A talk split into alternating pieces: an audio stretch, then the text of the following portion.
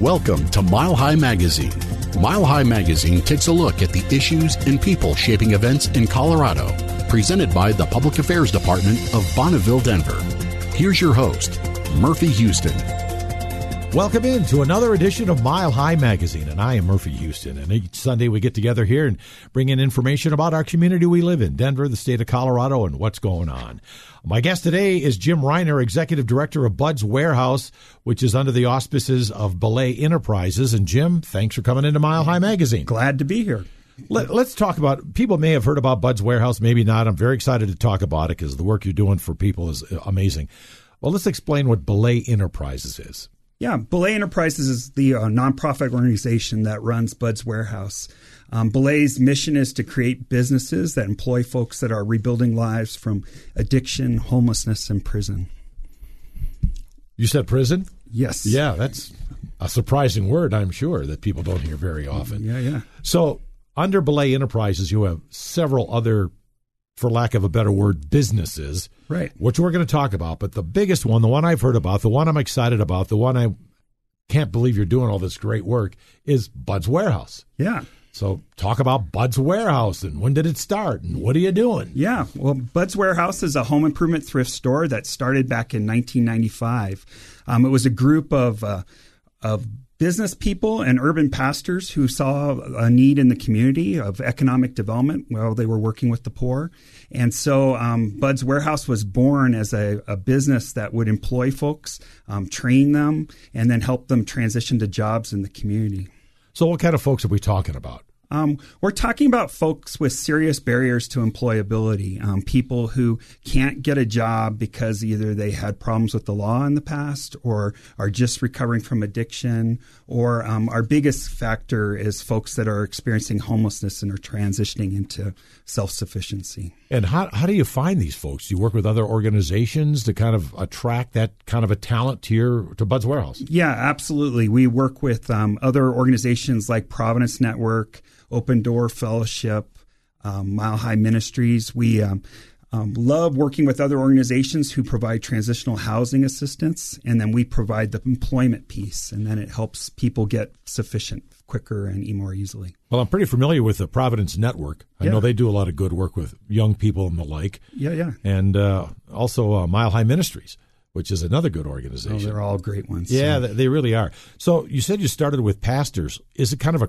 Christian based? Yeah, we are absolutely a faith based organization. Um, we, um, you know, are primarily training people in the soft skills of work, how to get back to work, how to, you know, those habits that many people learn from their parents on how to be good employees.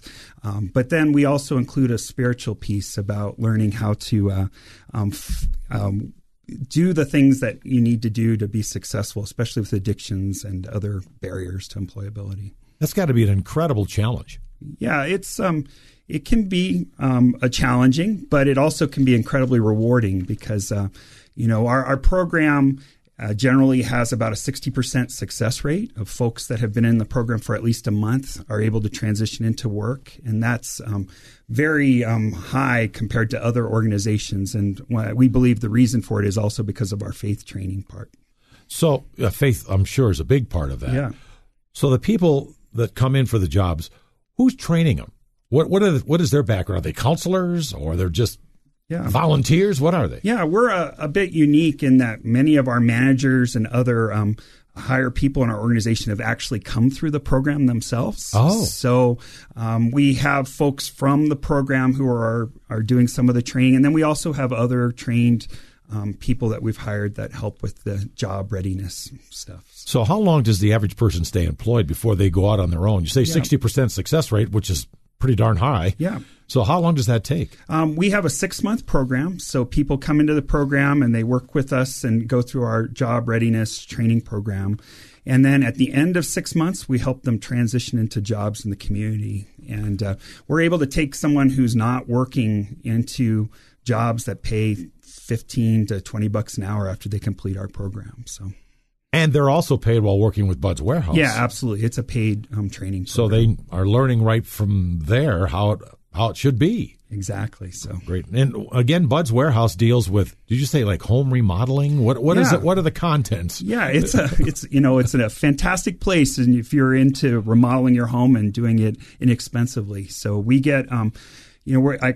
I joke that we're the Home Depot of thrift stores. We get um, um, all sorts of building materials, home improvement items. It's a home hobbyist heaven. So lots of good stuff for your home and very affordable. Well, where do we find it? Um, we're located at um, Mississippi and 225 in Aurora.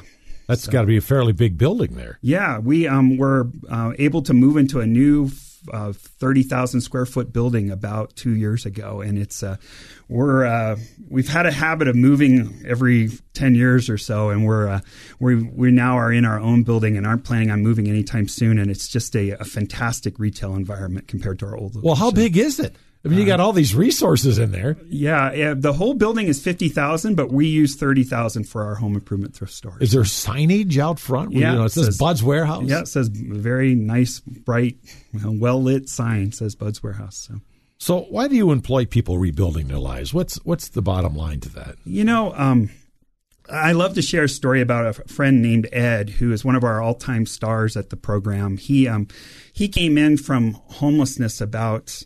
Um, 15 years ago, and I, I met him at a homeless shelter during lunch one day, and he came up to me and said, "Hey, uh, I hear you run Bud's Warehouse.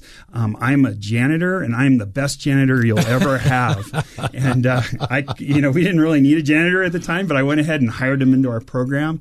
And um, Ed was just uh, has was just such a gem for the time he was with us. And there's a few things you need to know about Ed. Um, Ed um, did deal with some mental illness issues, which had led to his homelessness. And then Ed also had a tricycle adult bike that he just loved, and he um, he drove all around town on that bicycle, and people kind of knew him by that bike. A big tricycle. Yeah, a big Wow. tricycle. I don't think I a- ever saw Ed anywhere around town. it was fantastic. So, and uh, there was a season where Ed um, had a flat tire and wasn't riding it anymore. So every holiday season we had a, um, a Christmas gift giving thing, and one of our managers bought him new tires for his bike, and we presented the gift to him, and he. Um, opened it up and was just uh, you know almost broke out into tears because he had this new um, tire for his bike. But then this look of concern came over his face. And i you know i said ed don't worry. If it doesn't fit we'll make sure that we get tires that fit for the bike and then he looked at us and said or i could get a new bike and i uh, Wow. I uh, I love that story because he was willing. He was just so amazed he got this gift, and so thankful that he was willing to change his whole bike in order to accommodate the gift. And that same um, um, willingness to change um, from a gift is what we've seen over and over again with our participants in the program. So the the gift of the job has a real power to to transform lives and, and change That's a them great to story. self-sufficiency. What's Ed doing now? Um, Ed is actually um, he's uh, in his late 60s, so he's um, I think he's pretty much transitioning to to retirement. Well, good for him. Yeah, good for yeah. him. Is there any age? Now, you bring that age up. Uh, does it matter how old to know, employ some of these people? Um, generally, at um, Bud's Warehouse, we employ 18 and older. Um, we do have some other programs that work a little bit younger, but and it's men and women, yep, men and women. so, So, highly acceptable. What about ex-offenders? It's good that you're reaching out to these men and women that get out of prison, and what's next for them, and you're helping make that transition. yeah. So why that? Why ex-offenders? Yeah, you know, I um, I often call um, ex-offenders uh, kind of the catch twenty two of what we do.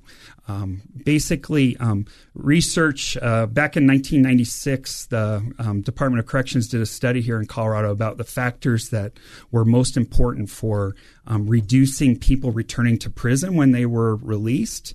And the um, highest factor was whether a person can get and keep a job.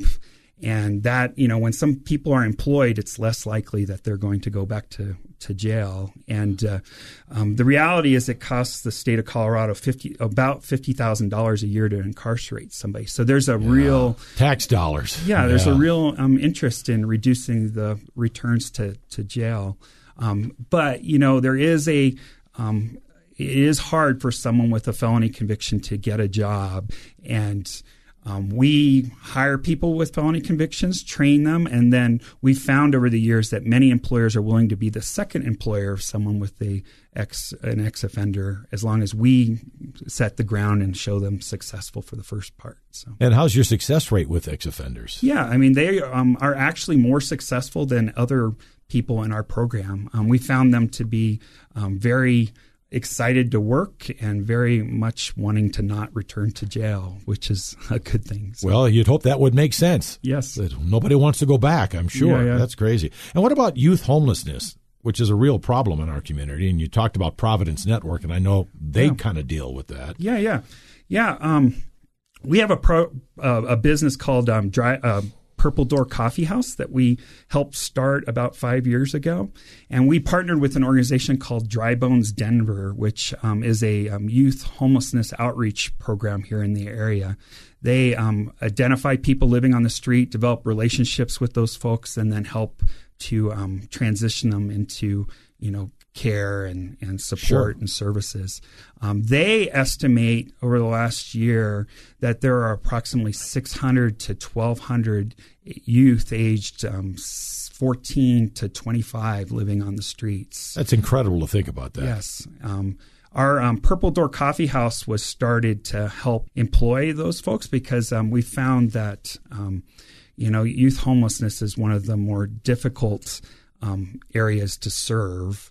Um, it's you know you're working with folks without any parents who um, have no other type of support services who um, are not um, very employable. And our, our Purple Door Coffee House has created an environment where they can come in and work and, and get training. So, so this Purple Door Coffee House, do they transition yeah. to something else after that? Yeah, they, Bud's Warehouse or yep. a real job someplace? Yes, it's very similar to um, the Bud's Warehouse model, where they come in, work for a year with them, and then help transition out into other jobs in the community.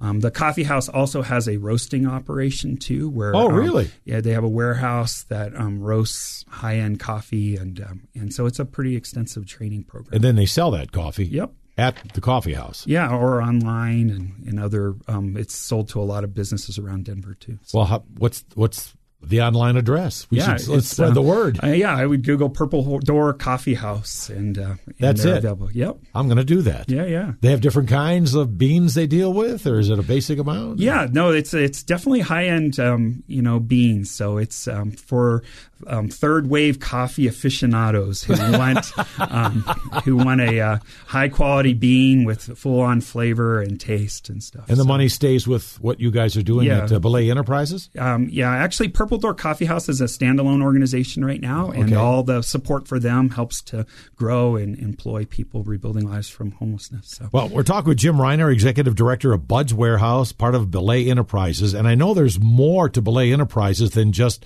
Bud's Warehouse. You have like did you tell me four other businesses? Is, is yeah. that Purple Coffee House thing? Is that one of them? Yeah, Purple Door Coffee House is one of them. Um, about 15 years ago, we um, saw a need to serve um, um women transitioning from homelessness and from the streets, and uh, so we started a project called Baby Buds, which is a uh, was a store that um, sold baby goods and worked with um, single mothers transitioning off the streets a few years later, we started another business called Freedom Cleaning Services, which was a commercial cleaning company that also worked with single mothers. Um, both of those entities were um, spun off into their own organization a few years ago, and they are now known as Second Chances Denver, and they also um, continue to clean and be a commercial cleaning type company. No, so. when you say commercial cleaning, that's businesses. Yes, not not homes. Yeah, they do businesses, churches, other commercial type entities. And there's more than that, even. Yeah, um, uh, you know, a few years later, we started an organization called Good Neighbor Garage, which is a uh, um, you know, one of the biggest factors to um, whether you can get a, keep a job in Denver is whether you have transportation. And we noticed that um, there was a need for um, people coming out of our programs to have dependable cars. So we um, started this um, Good Neighbor Garage, which received donated cars, um, fixed them up in a mechanic training program, and then provided them for a low fee to um, um, people in our program who who needed cars to get to employment. So. And what's that one called? What's that? It's business? called Good Neighbor Garage. Where is it? Um, they're out in Wheat Ridge, and they are still running strong, and uh, they um, primarily serve um, women in the Lakewood area right now. But um, great resource for um, donating vehicles. Yeah, I was going to say, can people just give a car? Yeah, yeah take my old car and give it to somebody that really needs it. Absolutely, that's exactly what they're all about. So.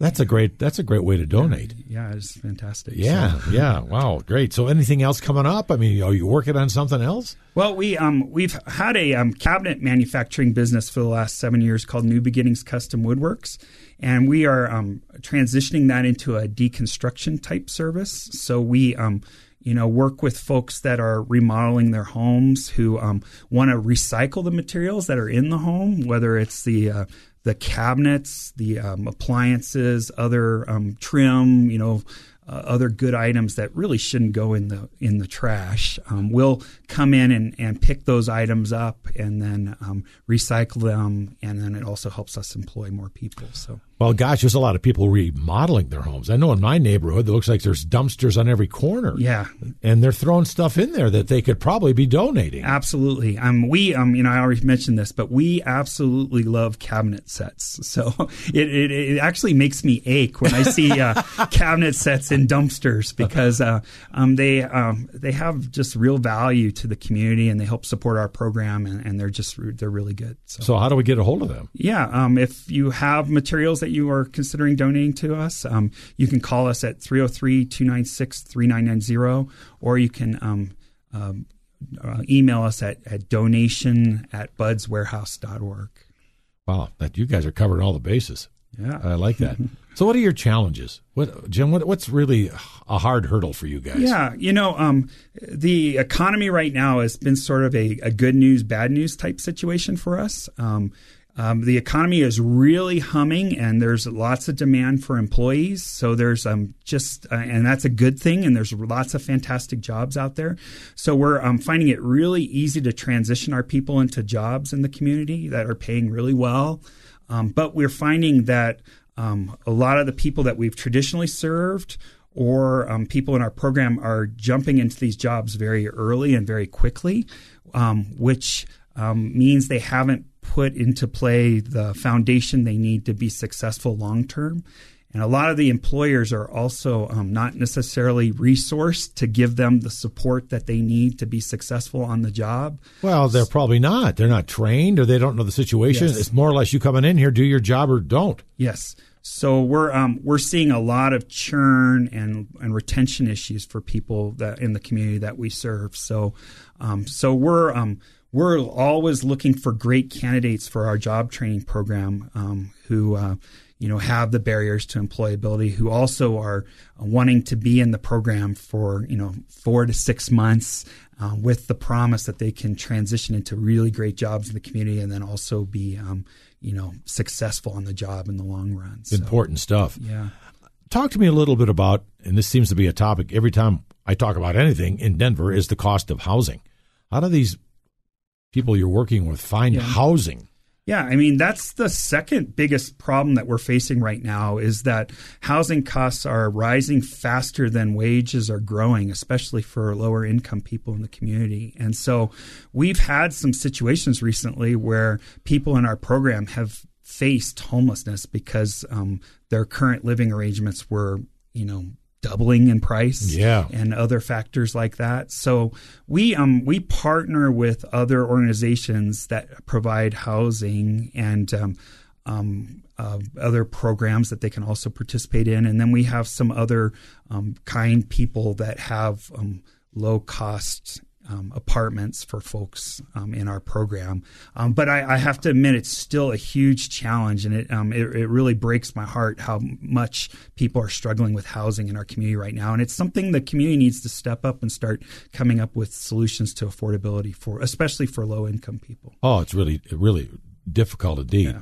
How about when these folks are working with you and they're making the transition, where do they stay then? Do they stay in shelters or do they have housing or how does that work? Yeah, I mean, most of our people are in transitional housing programs like Providence Network, Open Door, other organizations like that. Um, um, you know, the folks in our Purple Door Coffee House program are usually through Dry Bones program and other housing situations. Um, we do um, have some people that are living with family, living in other apartments and, and, stuff like that. We've actually had a few people who have been homeless working for us recently too, and you know we make that a big priority to help them find housing quickly. So. Or shelter of some shelter, kind. Yeah. Because yeah. there's a lot of shelters around Denver where yep. they can find some housing. Yep. I mean, it's probably not so bad this time of year. We got some good weather, but boy, in the wintertime, it's got to be a crisis situation. Yeah. Denver's a tough place to live, homelessness in the winter. Oh, so. yeah. It, it can be really bad.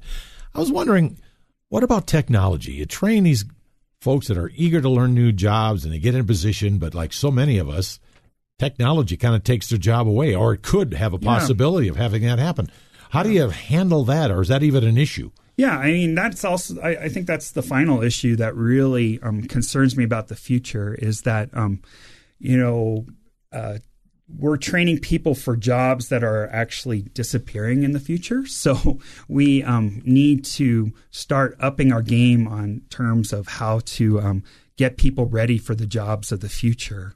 Um, you know, most of our program is about soft skills of employment. Sure, I mean, learning sure. how to show up for work on time, how to, uh, you know, answer the phone, um, communicate with their coworkers and with clients and customers, and and employers show that as what they really look for when they hire people. But um, you know, we're facing a time in the future where what happens when all the truck drivers are sent home because of the fact that there's self-driving trucks. I mean, all these um, technology things that are coming down the pike in 10 to 20 years. So we're, um, you know, brainstorming ways to get people job ready for a future where technology is increasingly going to become a part of it. So, well, and it changes all the time. Absolutely. I mean, look at our business, the radio business. Oh, my goodness gracious, it yeah. changes literally month to month. It seems like, and to keep up with that. How about social networking? Is it important for them to learn how to run computers and and be part of social networking, which is such a big part of our society today? Oh, absolutely. I mean, we um, part of our program we have a inventory system that um, where we price and inventory all our materials, and we train everybody on how to run that. Um, help them get you know email addresses learn how to use a computer stuff like that. And you know those are really good skills to have for the future. Well that's something that'll never go away. No. You know computer technology. Yes. and how about social skills and interacting with other people? You know sometimes you're used to being by yourself or if you've been homeless you're kind of yep. just self withdrawn how do you work on breaking that down so they can get along with other people? Because that's going to be so, such a big part of them getting employed. Yeah. I mean, that's the beauty of Bud's Warehouse. Um, there's no hiding out from other people. I mean, we're a, a public business that um, has customers, and we've um, been very intentional about building a, a, a community of generosity and of caring within our place, so that you know new people are very warmly welcomed and brought into the program, and then they have to work with people in the public and. Uh, and you know some of them are a little hesitant at first but over time it becomes a uh, really great training ground for learning how to work with other people so and very important are there certain organizations that are go-to organizations for you as far as hiring some big let's let's just say Walmart? Yeah. Can you depend on an organization with the right people that will always be there for Bud's Warehouse? Yeah, I mean, we, um, you know, we've definitely worked with Walmart, um, with um, Lowe's, you know, some of these other employers. Um, we um, have a partnership right now with an organization called Activate Workforce Systems, which is a uh, um, kind of a next step for many of our people, and they um, they have relationships with um, lots of companies throughout Denver who have um, high quality manufacturing jobs or other types of, of jobs that pay really well. And Activate takes our people, um, runs them through a, um, a series of assessments, and then helps place them into these jobs where there's going to be training and future economic growth over time. So. Do you see any of them ever come back for more training? Do, do you allow that? Yeah, we um we do allow people to come back. Um, occasionally there are bumps, and well, uh, sure, there's going to be, and people um, need some more time with us. Um, but uh, you know, generally, especially right now, people are finding success and and being able to move forward with their careers. So. Well, as you said earlier, I think uh, the good economy is probably helping you guys. Yeah, I mean, I've been at this a long time, almost 19 years, and the last two years has been the best economy I've ever seen with the people that we've served here. So, and it is, is it outside of Denver or is it just Metro Denver? You dealt, deal with the state or the Springs, yeah. Fort Collins, Delta, wherever. Yeah, no, we've been um, focused mainly on Metro Denver over the years, and, uh, and that's uh, um, you know we'll uh, in terms of building materials being donated to us, we um, we pretty much stay between um, uh, Castle Rock, and we'll go north to Longmont sometimes, but that's kind of the area we serve. So you do a lot of the picking up for Bud's Warehouse. If somebody calls and says, you know, I got a bunch of stuff here for you, yeah, you, you go get it. Yeah, no, we have a, tr- a, fleet of trucks that will go get stuff, and and uh, great drivers and all this good stuff. So. Are the drivers some of the employed there? I mean, you yeah. have to train them to drive, right? Yep, yep. Yeah. No, everybody's come up through our program, and it's you know, it's a great thing. Do well? Do you have? Uh, are you in need of uh, volunteers or, or, mentors with Bud's Warehouse. If people are going, hey, I'd like to help with that organization, yeah, how, how do I get involved? Yeah, we're always looking for high quality mentors, people who um, can come in and help us with various aspects of our organization or, or partner with the people in our program. Um, we have a um, new project called the Belay Venture Partners Program where we're um, helping to, um, uh, we've identified emerging entrepreneurs either through our our own program or are in the community um, who are doing businesses that will employ folks in our program. And so we're we're looking for people that might want to mentor these businesses also. And uh, and you know, uh, if you have a heart for the community that we're serving, um, we have some great opportunities to to help out how do they reach out? Do you guys have a website or? Yeah, yeah. You, can you can check out our website at um, budswarehouse.org or you can visit our Belay website at belay.org to learn more about us. So. Can you shop on that website? Do you have to, this is the stuff we have available you, if you're interested. You know, if you um you we do on our budswarehouse.org, we focus every day on new product that's coming in, um, but the action really is on Facebook and Instagram. If you um, we post pictures and uh, show new items that are arriving every day and. Uh, you have to get in quick because our things are very popular. Oh, so, I bet they are. Yeah. And they're probably priced very reasonable. Oh yeah. Yeah. We um we price everything thirty to seventy percent off retail and uh, um, you know, there's you know, we get more new stuff than used stuff um, because the um, the secret of the home building industry is, is that they tend to overorder stuff in case there's problems. Very true. And so they have warehouses of extra stuff, which end up finding their way to us over time. And uh, and those items sell very very quickly so. So how do we hook up to your facebook page? I'm going to do it when we get done here. Yeah yeah just um, you can you can find us uh, you know as bud's warehouse on facebook so. that's pretty easy. Yeah. And i suppose you could always use a donation or two perhaps? Yeah yeah, yeah. Um, you know we're always looking for for contributions uh, mainly to help us support as we grow new operations and new ventures and and, and work towards the future of employing people that we serve. And uh, you, uh, is there a limited amount that you employ? Are you only, I mean, only have room for so many? Um, yeah, we are. Um, you know, we are limited on the amount of people that we can employ. Um, but like I said earlier, we are are you know it's a great economy right now, so we are always looking for good candidates to fill in with the people that are transitioning out of our program. Um, but our dream is to um, you know, grow our organization in the next couple of years. We um, we had to move out of Denver two years ago because of the uh, um, real estate prices and a looming I seventy construction project in front of our building.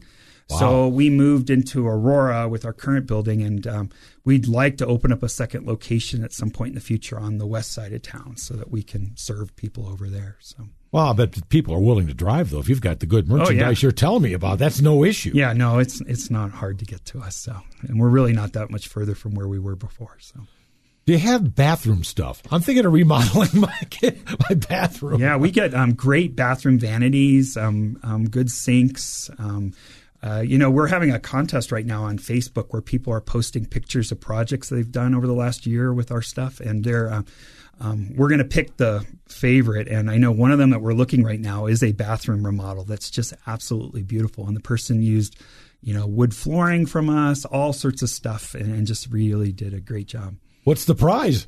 Yeah, the prize is a hundred dollar gift card. So gotta have that, baby. yeah, exactly. You can buy more stuff at Bud's. absolutely, absolutely. well, it sounds like you're doing a great job, Jim Reiner, executive director of Bud's Warehouse, Belay Enterprises, part of that.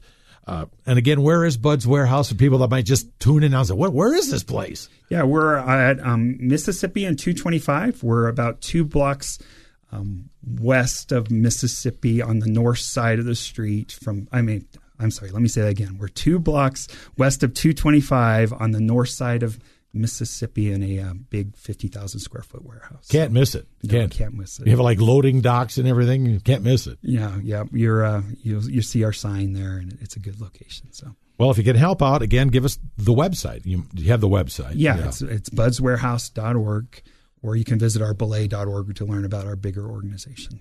Appreciate you coming in today, Jim. Yeah, this has been fun. Yeah, well, and, and a pat on the back to you and everybody over at Belay for all the good work you're doing to help people of all walks of life, it seems like right now. Well, great. Thank you. Well, come back soon and visit us. Sounds good. You do the same thing. Appreciate you listening to Mile High Magazine. I'm Murphy Houston. We'll talk to you next week. Now, we continue with Mile High Magazine.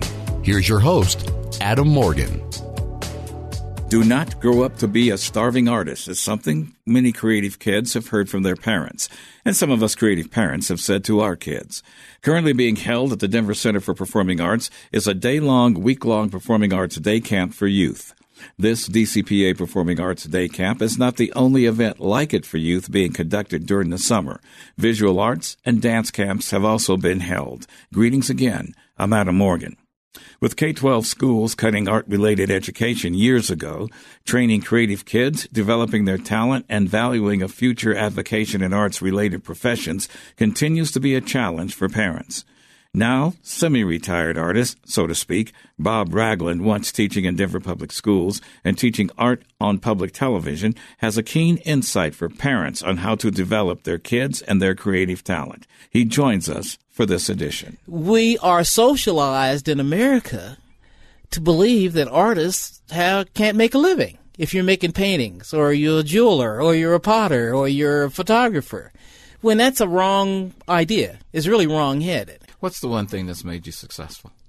Oh, perseverance more than anything else. And then secondly, knowing people like the people that I knew who did this before I did. Jacob Lawrence, who happens to have a painting in the White House art collection that they never talk about. Uh, Gordon Parks is a guy, a man photographer. I read his his book called A Choice of Weapons when I first started out. I was working in the post office and I'd read all these books on the bus going down to, you know, to go to Yeah. work. And I'd, re- I'd read Studs Terkel's book called Working to find out what people thought about the kind of work that they did.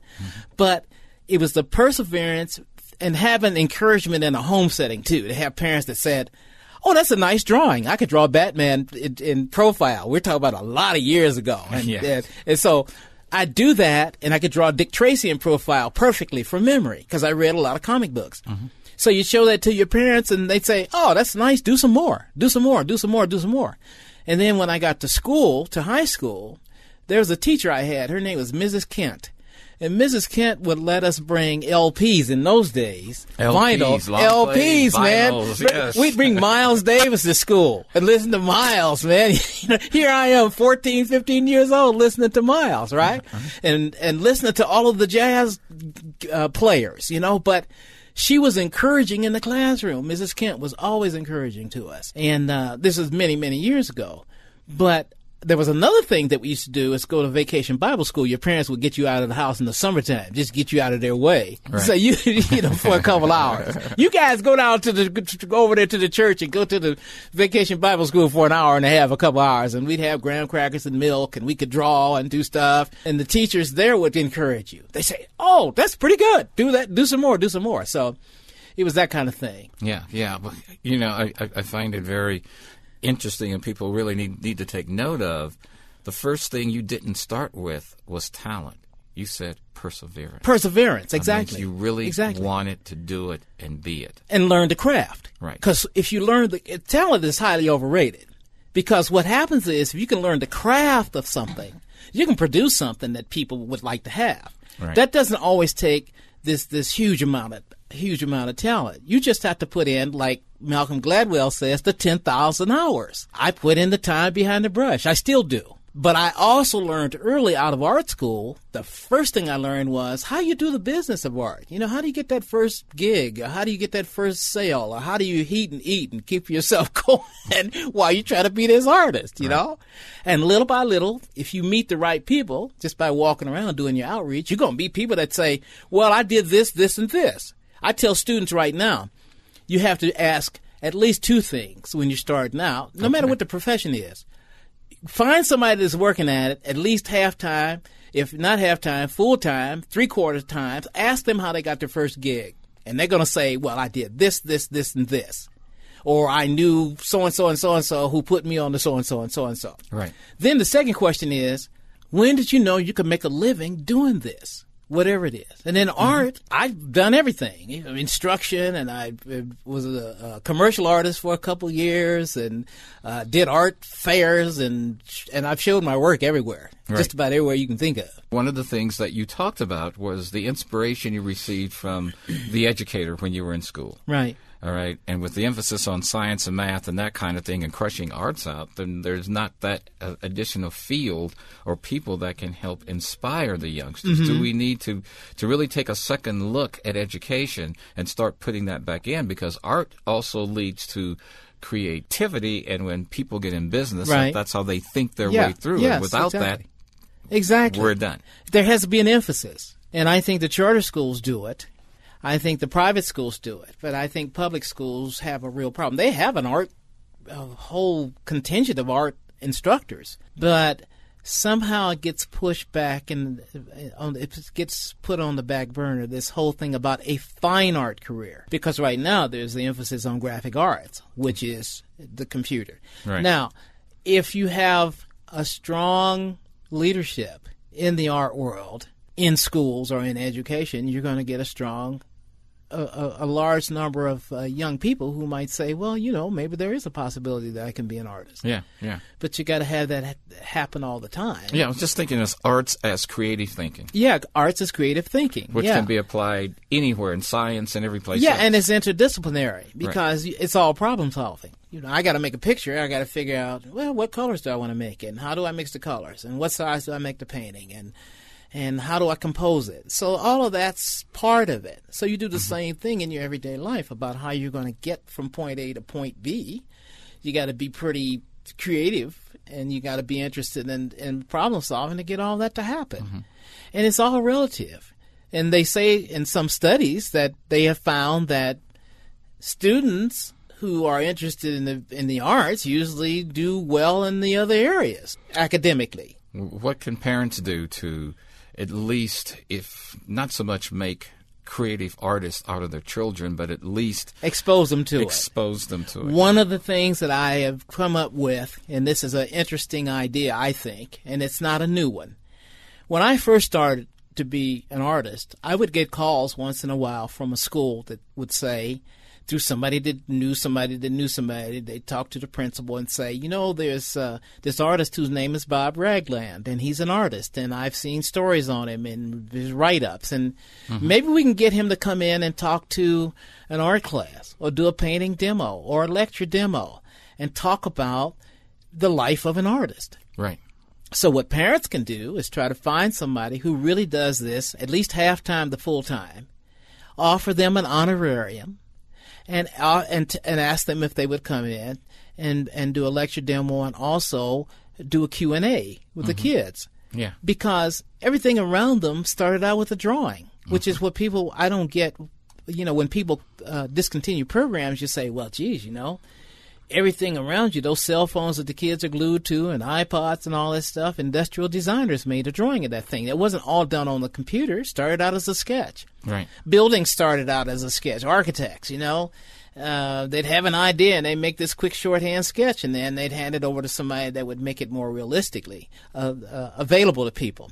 Parents have to get out of the habit of thinking that their children are going to starve if they become artists. They have to say, "You gotta, you know, here's the art part, here's the business part."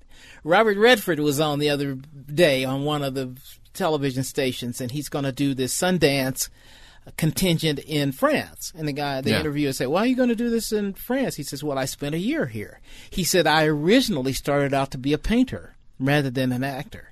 And he said, Somebody made me feel that painting and drawing was not important, so I shifted over to acting. So that's kind of remarkable to hear that, or notable to hear him say that. Yeah. You mentioned that the president has uh, a Jacob Lawrence. A Jacob Lawrence, yeah. A Jacob Lawrence there, and if people don't know who Jacob Lawrence is, he was a, an African American artist in the 20s in the Renaissance period. Oh, well, all, yeah, right. from the Renaissance all the way to he passed away not long ago. I don't know mm-hmm. the exact. Not he was 83 years old when he passed away. Yeah, yeah. And and I'd say within 10 years. Mm-hmm. He's one of the real masters. Well, not only that, he was a superstar artist when he was 24 years old. He was in the Coast Guard, and there was an officer that knew that he had this ability to make pictures. Right. And the the they assigned him to do nothing but make paintings while he was in the Coast Guard. Mm-hmm. Right now, the, the, and, and you can find this on you can find this on the web that the Jacob Lawrence painting, as I understand it, is probably the most expensive work of art they've ever purchased for the White House art collection. I've actually gone on the web and gotten in touch with the curator there. Yeah. And it's in the green room is where this painting is. And uh, Laura Bush somehow saw uh, Jacob Lawrence's work because there was a work on loan, and she told the Historical Society in the White House that I think we ought to acquire work by this artist because right now they have less than 10 works by black American art makers in the White House collection. Out of all of those hundreds of art, art uh, objects they have, paintings, right. yeah. they only have they have less than 10 works by people who happen to be black. Now, all that needs to happen in the visual arts because right now when they cover the arts, people think that's the performing arts. Yeah. They think singing and dancing well, you know, we did all that singing and dancing stuff. I mean, we need to have somebody look at our drawings. You know, it's really important to be able to do that. And when you think that at one time you worked under the, the threat of of of death if you were ba- a black about reading, if you learned to read or draw or write, you had a problem. Eventually, that loosened up, and I'm talking about the era of slavery. Right. So what hap- what happens is by the time you got on this whole this uh, started to develop the discipline, you were so far behind that you you know you're struggling to catch up, and we mm-hmm. still are. Yeah. And it's a matter of education. It's a matter of the right people saying Find an artist in your community, and I'm going to say this this way, who happens to be a black American art maker and buy something from them on a regular basis. Don't get into this thing, well, I done bought one. and they see you 30 years later and say, oh yeah, I bought one of those from you about 30 years ago. And you say, well, well, I'm glad I could live on that all that time. well, I, I so it's all about education, man. You have a lot of people in town that go on the art walks. They go go on the art walks. Uh, First Fridays, they call them. First Friday yeah. down on Santa Fe, right. and talking to with some of them, they're saying, "Oh, well, I understand art. I go on the art walks." I'm saying, "Well, maybe, yeah, maybe yeah. not." Yeah, that's kind of surface. You know, it's really surface really? because if you're going to know about art, you need to have some idea about what the intent of the artist is. If you know somebody who who makes art one of a kind, you mm-hmm. need to be to talk to them and find out what they think and how they feel and why they feel compelled to, to do this. And when you know all of these paintings have been made already. Right. And you get to thinking to yourself, well, does the world need another painting? But what happens is you get obsessed. You get possessed and you say, yeah, I guess it does. I'm making this anyway. So I've always, I've always made the art no matter what happens. But back to the art walk idea. The, I don't necessarily like art walks very much because what happens is people go on the art walks and they kind of style and profile. It's a party, especially in there's one area in town where people show up and they they got traffic jams. Right. But no one's buying any work. And you go and you look through the galleries, you see works of art for fifty dollars. For fifty dollars to start. I'll say on Santa Fe Drive, you can go to uh-huh. Chalk right. the the uh, Chicano Humanities Organization, mm-hmm. Arts, and and you go in there and you walk in there and you can buy something for thirty five dollars, handmade, one of a kind, and go all the way up to probably a couple thousand dollars. Right. So when people go on art walks, it's a party. More than anything else. I don't mm-hmm. do them. I, in the early days, I went just to see what they were like. A native of Cleveland, Ohio, the military relocated Bob Ragland to Colorado. His initial business card stating, I want your walls, I want your walls, became reality for numerous families. By the mid 70s, a Ragland artwork hung on many walls in Denver. Also, the first artist with a teaching program on public television in the state. First guy You ever. first. I'm sorry. I was, I was, well, no, no, no, I don't mean it that way. I was number one, man. And the reason I say that with such emphasis is they erased all my shows. I made 65 programs. Did- how- Here's how you paint a rock. Here's how you paint a tree. And I went slow enough so every I tried to make everybody think they could do it. Mm-hmm. If they watched it. And I had people to tell me, I don't paint or draw, but you make me think I can do that. And I tried to do that. I tried to develop a method of instruction. So, and I it wasn't talking down to people. I said, you know, just try this. It takes practice. That's all. Mm-hmm. It takes, you learn how to take this shape and put that shape to it and do that. And I would go slow enough so they could do it. Mm-hmm. I went to cable and the cable people, they ran a series and then eventually a lot of that got lost. Uh, there was a drawing show on re- recently that people would tell me they, they would see. The kids at school say, didn't I see you on television? I said, you may have. Was a show called Drawing Conclusions. They said, yeah. I said, well, you have cable, right? And they say, yeah. I said, well, that's where it is. And Yeah. they kept running this drawing show. Graphic arts, when you were talking about that, we can probably key graphic arts to every era of America, uh, especially politics and that kind of thing. You, did you ever do any political art? Uh, I used to do cartoons for a newspaper here in town, and I, if you want to, that would be a graphic kind of thing. I was interested in cartooning years and years ago, and there was a there was a newspaper called the Denver Blade Yeah. at one time, Yeah, and yeah. I. I used to do a cartoon for them every now and then. I make some sort of commentary about something. Yeah. And I think I have a few of those around. An artist really needs to not only do the work of the art, but also look beyond and see what everybody else is doing, and be and look for inspiration All the in time. all sorts of sources and places. All the time. All the time. Information's free. If you can't be rich in money, you can be rich in data. If you can't be rich and if you can't be wealthy in money, you get wealth in data. And the thing about information is that it's there for you. That's the beautiful part of libraries. I've mm-hmm. always loved libraries and museums. When I was a very young guy, 12, 13, 14 years old, living in Cleveland, Ohio, I used to go to the Cleveland Museum of Art. And mm-hmm. I'd walk through and look, you know, and say, man, I wonder how that happened, how they made that, or how, mm-hmm. you know, that kind of thing. and then something like the Cherry Creek Arts Festival and that uh, kind Uh, of people have, yeah, and there are 10,000 of those arts festivals like that in the United States every year. Yeah. There are artists out there making art all the time, day and night, making art, making art, and a lot, many of them finding markets for the work. The Cherry Creek Arts Festival at one time, they don't do the reports anymore the way they used to, but in the paper, they'd report after the thing was over a couple Yeah. months later. They'd come out on the weekend, some of those artists, and they'd make $10,000, not more. But anyway, uh, I don't do the gallery thing anymore because one of the main reasons is, and I didn't say this and I'm, I'm going to say it now, people have to realize that they can buy art on the installment plan because that's what a big thing with me. And when galleries don't post that information in the gallery where somebody can see it without asking, they're doing a disservice to the artist because the gallery wouldn't exist without the inventory, and they're mm-hmm. doing a disservice to themselves as a business because at the end of the month, there's no income and revenue, right? So I don't show in galleries because galleries, many of them won't do that. What's the stupidest thing a person looking at art or looking at your art has said to you from the uh, us people who try to go out and buy stuff I, I and, and remember. think we know what we're looking at? And I you said, you "What know- did you say to me?" no, I haven't. I haven't had it happen to me, but I know somebody that pay. I was at an exhibition one time, and I heard somebody ask the man or ask the artist, was a male artist, uh, "Have you spent a lot of time in jail?" Because the because the artist was doing windows with bars on them and liked to paint rocks and the texture that kind of stuff, and that's what they asked him. Really? So, oh yeah, and I thought, boy, well, that's a different take because everybody brings their own thing to it. So, so what is the one thing somebody looking and shopping at art should not say to an artist, a Um, consumer, not say? Well, I can't think of anything that's th- th- specific. Except I'll tell you one thing that somebody told me once.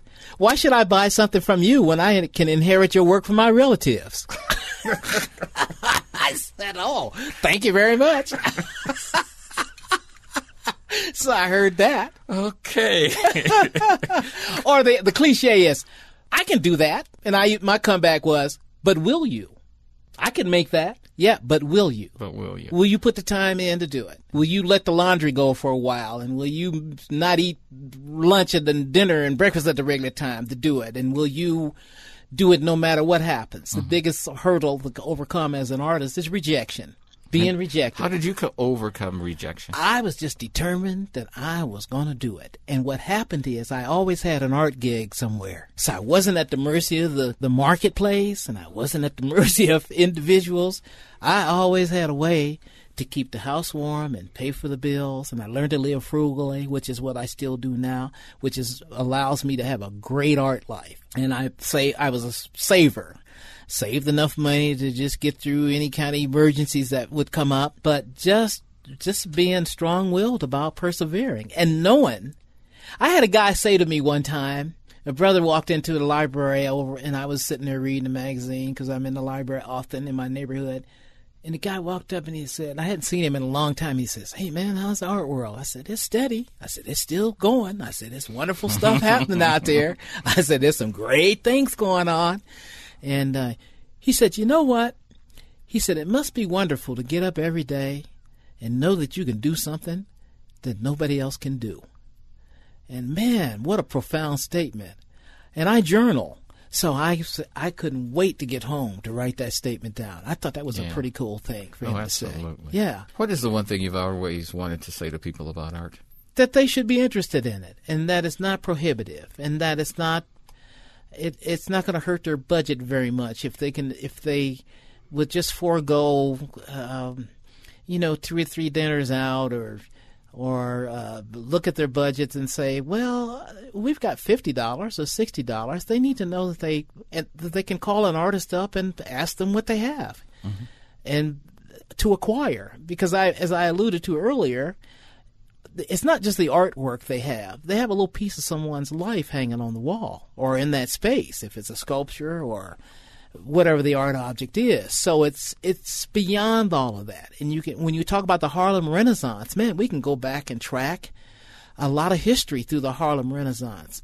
Not only in painting, but in literature and music and in in dance, we can track it back. And painting is very much that in the, in the days of the cavemen when when the saber-toothed tiger chased them and they got back to the clan in the cave they weren't speaking english obviously right?